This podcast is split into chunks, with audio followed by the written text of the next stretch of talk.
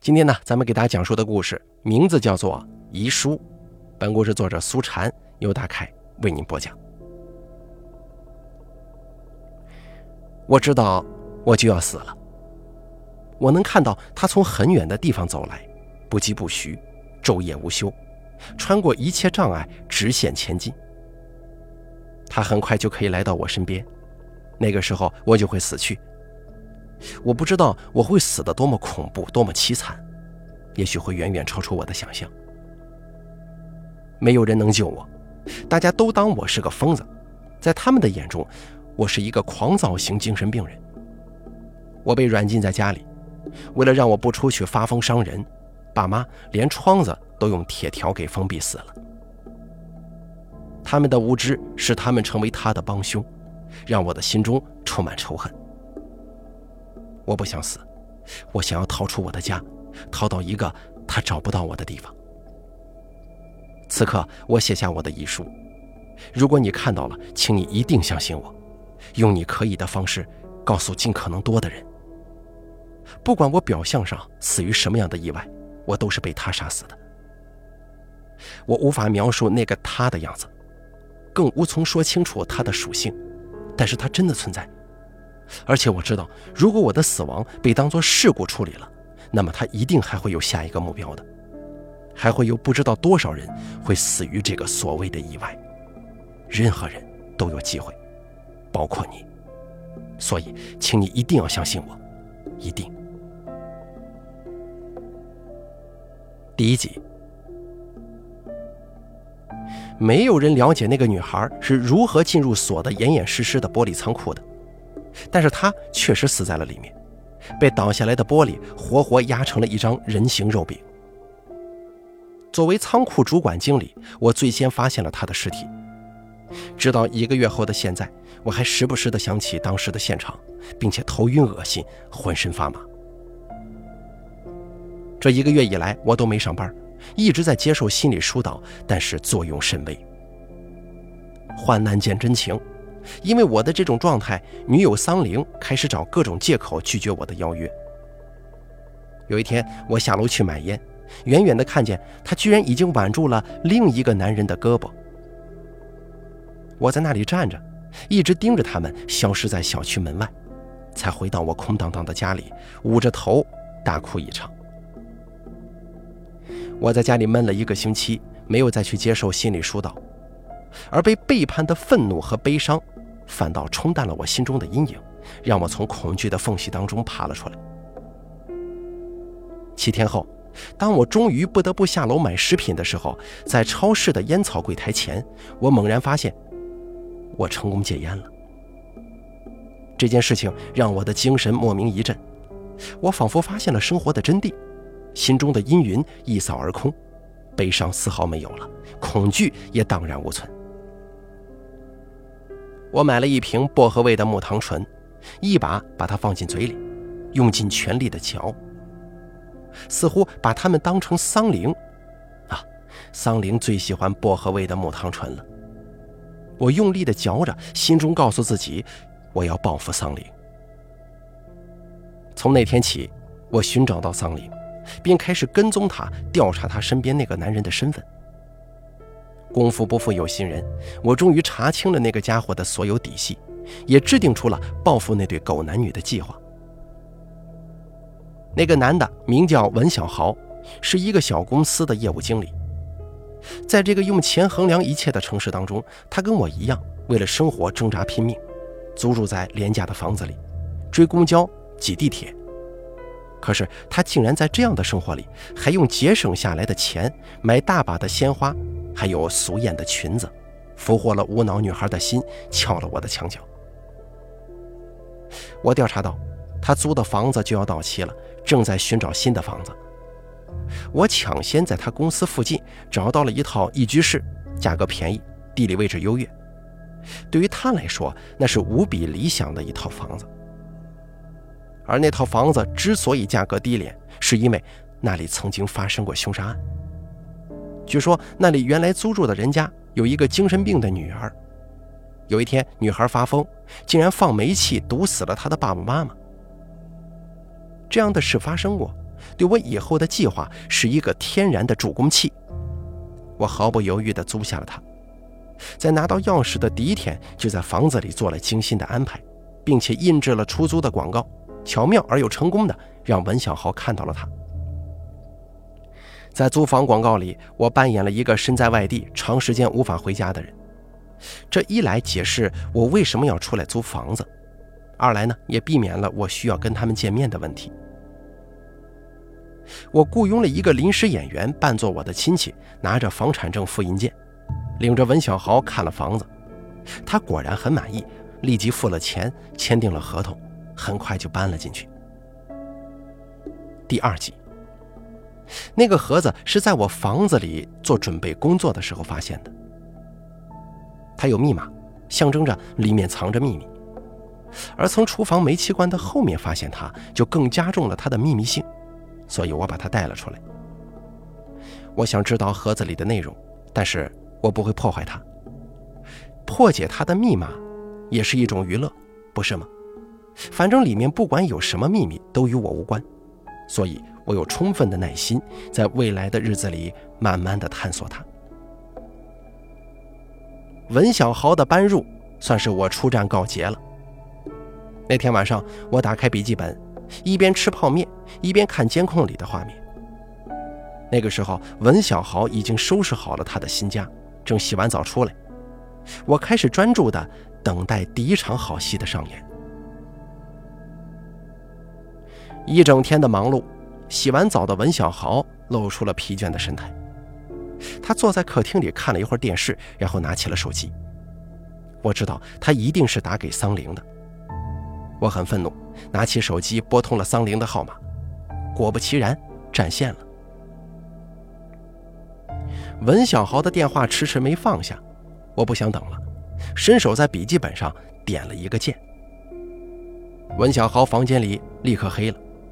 红外线摄像头里的画面有些诡异，我看到他慌张地挂断电话，开始在房间里寻找总电源。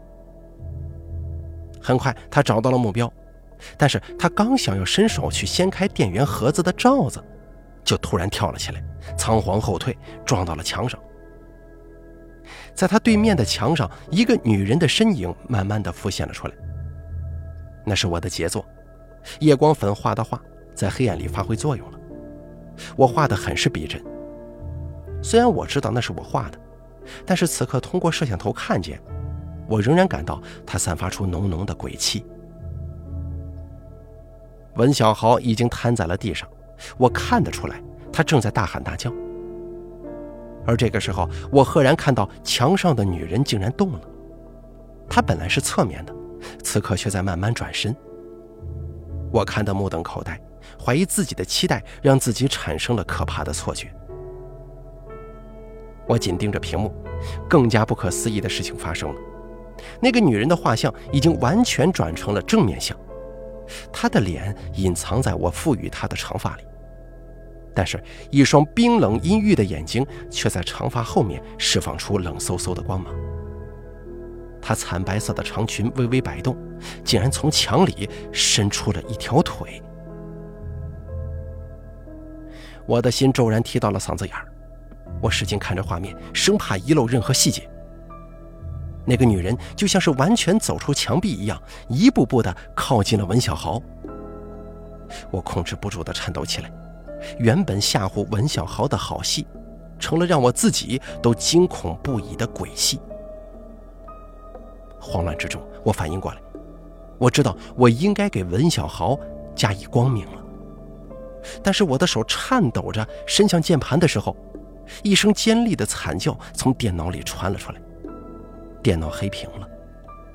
紧接着，黑暗瞬间从电脑屏幕扩展到了我的房间里，我的灯就像之前文小豪的灯，毫无征兆地熄灭了。第三集，生活就是如此意外。以为会是电源问题的文小豪，他的停电不是因为电源问题，而我虽然并不相信是那么简单的电源问题，但是我的电却偏偏就是因为电闸跳了。合上电闸，光明重新光顾了我。这个时候，我的手机响了，收到来电的不是我原来的号码，而是我为了假扮租房者，特意在淘宝买的另外一个城市的电话卡。打过电话来的人是文小豪。你好。我深吸了一口气，脑子里飞速思考了一遍他可能会提出的问题，还有我应该给出的答案之后，接通了电话。你好，我是租您房子的小文呐，我我想问问您，您家里是不是发生过什么不好的事情啊？我冷冷地问道。你什么意思？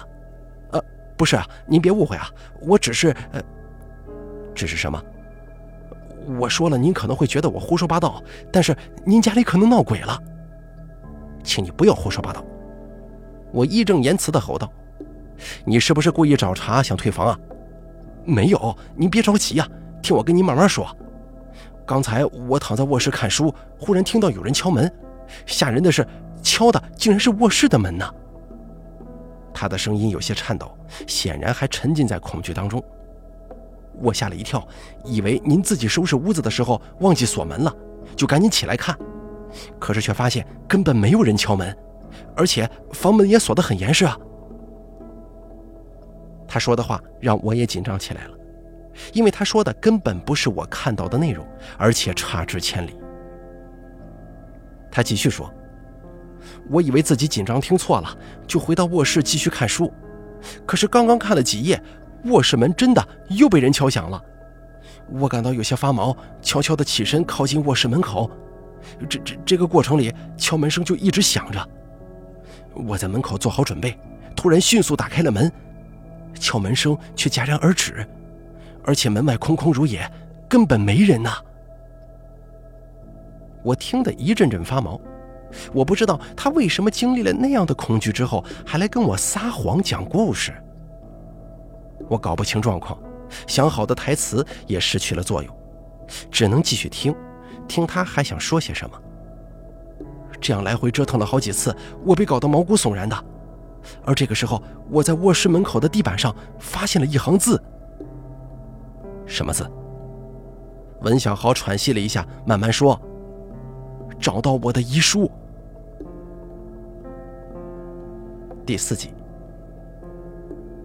不管文小豪说了什么，我都拒绝了他想见面详谈的请求，并且警告他，如果你不愿意住了，随时可以搬走，房租一分也不可能退。挂断了文小豪的电话之后，我就一直在鼓捣电脑，试图连接到摄像头信号，但是徒劳无功。一整晚，我再也没能看到文小豪在那个房间里活动的画面。我猜想，接下来文小豪就该去打听那个房子的故事了。他应该也可以听到那个精神病女孩毒死父母的故事，所以他还会联系我的。折腾了一晚，天快亮的时候，我感到疲倦不堪，胡乱吃了一些东西，睡着了。睡了之后，噩梦不断，错综复杂，一会儿是玻璃砖下压扁的女尸，一会儿是墙壁上走下来的女鬼。一会儿又看到玻璃砖下压扁的女尸跑到墙上，成了一个描画出来的女鬼。我知道自己做噩梦了，但苦苦挣扎却无法醒来。就在我感觉自己将要死在梦里的时候，一个电话拯救了我，又是文小豪打来的。你好，很抱歉又打扰您了，但是您家里可能真的闹鬼呀。我嘴硬着说：“你还有完没完了？哎，请您别着急，听我慢慢说。”他似乎打定主意，我相信他说的话，所以比昨晚语速强硬而且快速的说了许多。你应该知道，我接下来说的不是乱说，那就是您隐瞒了您家中曾经有过一个三口之家租住，而那家的疯女儿在您的房子里放煤气毒死了他爸妈这个情况。当然，我理解您对这个情况的隐瞒。但是我想告诉你，很可能就是那个女孩的鬼魂游荡在您的房子里。这件事情确实有，但是我压根就没想隐瞒，只是你不问，我为什么主动要说呢？我用了早就准备好的台词。啊啊，那倒也是啊。所以你说话最好注意一点，别说的我像是欺诈你似的。我没那个意思，您不要着急啊。但是我现在真的遇到了闹鬼的事情，也只能跟您说了。您也不希望自己房子里有鬼，对吧？我觉得我们应该见一面，一起研究一个解决的办法呀。你见了什么鬼啊？还是听到敲门声这种烂俗小说里的桥段吗？不是，虽然那件事情也不是我撒谎，但是后来发生的事情啊，比敲门声可怕多了。我没有接话，等他继续往下说。文小豪告诉我，在我们结束了通话之后，他叫了女朋友过去陪他。他不敢睡，也不敢告诉女友房间里的诡异，就拉着女友聊天。聊着聊着，他女友忽然突兀地说了一句吓了他一跳的话：“找到我的遗书。”怎么又是那句话呢？文小豪一惊，恐惧地去看女友。可是女友却仿佛根本没有说那句话一样，仍然继续着他们原本的话题往下聊。文小豪只当自己紧张听错了，可是聊了没几句，女友冷不丁的又重复一遍那句话。文小豪忍不住了，拉着女友问他有没有讲过那句话，可是女友矢口否认，还骂他神经病。之后的聊天里，女友时不时的就会说一句“找到我的遗书”。他没想到自己叫女友过来，原本是为了驱赶恐惧，结果却让恐惧进化升级了。他再也忍不住了，一股脑的把自己之前经历的恐怖敲门声告诉了女友。女友听完之后，不但没露出恐惧的样子，反倒咯咯咯的笑了起来，并且笑着站了起来，走出卧室。文小豪跟出去，发现女友已经倚在了墙壁上。他一边笑一边扭动身体，在墙壁上摩擦着，他的身体就在那摩擦当中越来越扁，最后竟然成了墙壁上的一幅画，接着又消失不见了。可是他的笑声却一直没有停止，就那么在房间里空荡荡地回响着。他讲述的时候，恐惧的情绪通过电波毫无遗漏地传递进了我的耳朵。渗透进我的大脑，让我也感受到了真切的恐惧。他到底是在编故事，还是在说真的？如果他说的是真的，也就是说，现在的桑灵已经消失在墙壁之中了吗？太不可思议了，情况完全超出了我的计划和掌控。第五集，再一次挂断电话，我陷入了深深的思考。我决定跟踪文小豪，如果他是编故事，那么我一定可以找到痕迹的。我观察了他一整天，发现他一直躲避在公司的写字楼里。晚上下班了，他就近找了一家旅店开了房，一整天他都没有约见桑玲，此刻也不打算回家。我不由得有些相信他说的话是真的了。怎么办呢？我是该跟他见一面，还是继续这样躲避？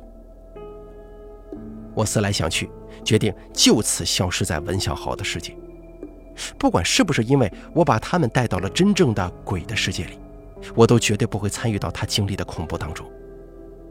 他不会找到我的，因为租给他房子的不是我，而是我虚构出来的那个人。我悄悄地烧掉那张新的电话卡，远离了文小豪住宿的旅店。如果你想彻底摆脱某件事情，那就一定要斩断自己跟那件事情之间的任何联系，一丝一毫都不要留下，否则你终究还是无法彻底走掉。比如说我，我虽然烧掉了那张电话卡，但是别忘了我还安装了摄像头呢，它是一个媒介，而我该死的好奇心就是推波助澜的催化剂。于是，当我夜深人静无法入眠的时候，我鬼使神差地爬起来，坐到了电脑桌前。不用调试，我直接就连上了摄像头的信号。红外线诡异的目光里，我又看到了文小豪房间里的画面。文小豪竟然回到了那里，此刻他正在黑暗当中举着一个手电，满屋子寻找什么。他就像是个贼，小心翼翼地翻找着。每一样东西都轻拿轻放，似乎生怕惊动了房间里看不见的某个人。他在找些什么呢？难道是在找那个鬼魂要他找到的遗书吗？我无比紧张地偷窥着，他连顶灯都没放过，但还是没能找到他所要找的。他似乎绝望了，拖着脚步颓然地走到了厨房，一动不动地站住了。时间缓慢漂浮在空气里，似乎停止了前进。就在我忍不住想要移动目光的时候，他终于又动了。他僵硬地走到橱柜前，伸进手去，似乎打开了煤气阀。然后他从煤气灶那里拔下了输气管。他要干什么？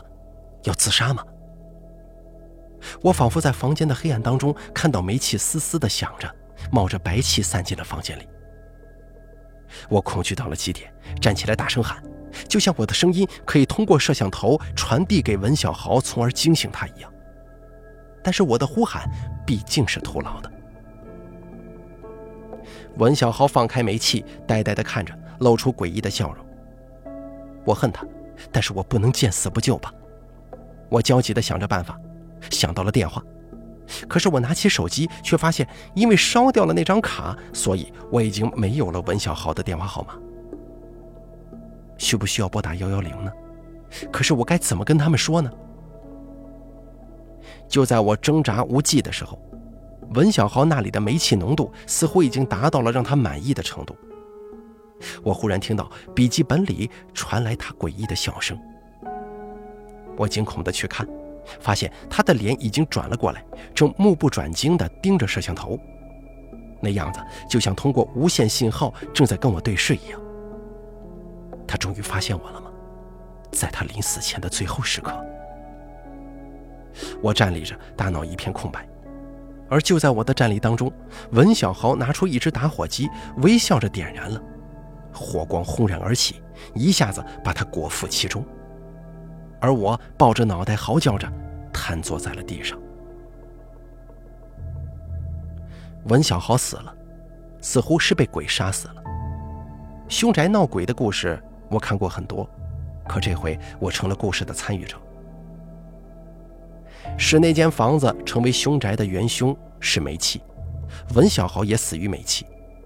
我发现这些情况共通的时候。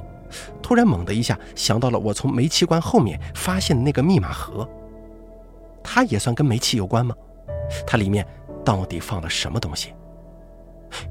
遗书。我几乎第一时间就想到了这个我早就该想到的可能。盒子就在我家里，这次我没有耐性拿破解它的密码当做娱乐了，我找来锤子，面目狰狞的一锤就把它砸开了。盒子打开，里面是一个信封。信封打开，里面果然是一封遗书。看着遗书上的文字，我颤抖不已。那一个个扭曲的字迹，充分的说明了写下他们的人那个时候的恐惧。遗书上的那些字，在这篇日志的开头被我忠实的复制了。我唯一没有写下来的，就是那封遗书的落款。落款表明了写下遗书人的名字，李娟娟。这个令我眼熟的名字，她出现在玻璃厂仓库诡异死亡的那个女孩的证件里，她竟然就是这封遗书的主人。是她的死亡促成了我之后所做的、所经历的这些事情。我甚至也可以理解成是她的死亡安排了我之后所做的、所经历的这些事情。从看到他的死亡的那一刻开始，我就已经开始走向看到这封遗书的路。我早早的拿到了它，却没有看见它，这是我的错误。我此刻才意识到，也许是因为接近了，经历了死亡，我忽然有些理解李娟娟的意图了。她必然要安排我经历这些事情，因为只有经历了那一些，当我看到她的遗书的时候，才会立刻毫不怀疑的选择相信。我抬起头，目光恍惚穿越了墙壁，我似乎看到了千万里之外一个看不清的影子，正在不疾不徐但目标明确地向我走来。他穿墙过壁，无视高山大楼，走得越来越近。我明确地感知到，只要他来到我身边，我就会无法逃离死亡。我不知道自己会死得有多么恐怖凄惨，那恐怖凄惨也许会远远超过我的想象。现在我的时间开始倒计时了，还好，我可以做的比李娟娟要更多。所以我写下这篇文字，投给杂志社，这就是我的遗书。如果你看到了，请你一定要相信我，请你一定要传播它，因为只要我的死亡被当成事故处理了，那么他一定会寻找下一个目标的。那个目标可能是任何人，当然，也可能是你。请你一定要相信我，一定，一定。苏禅，二零一三年十月七日。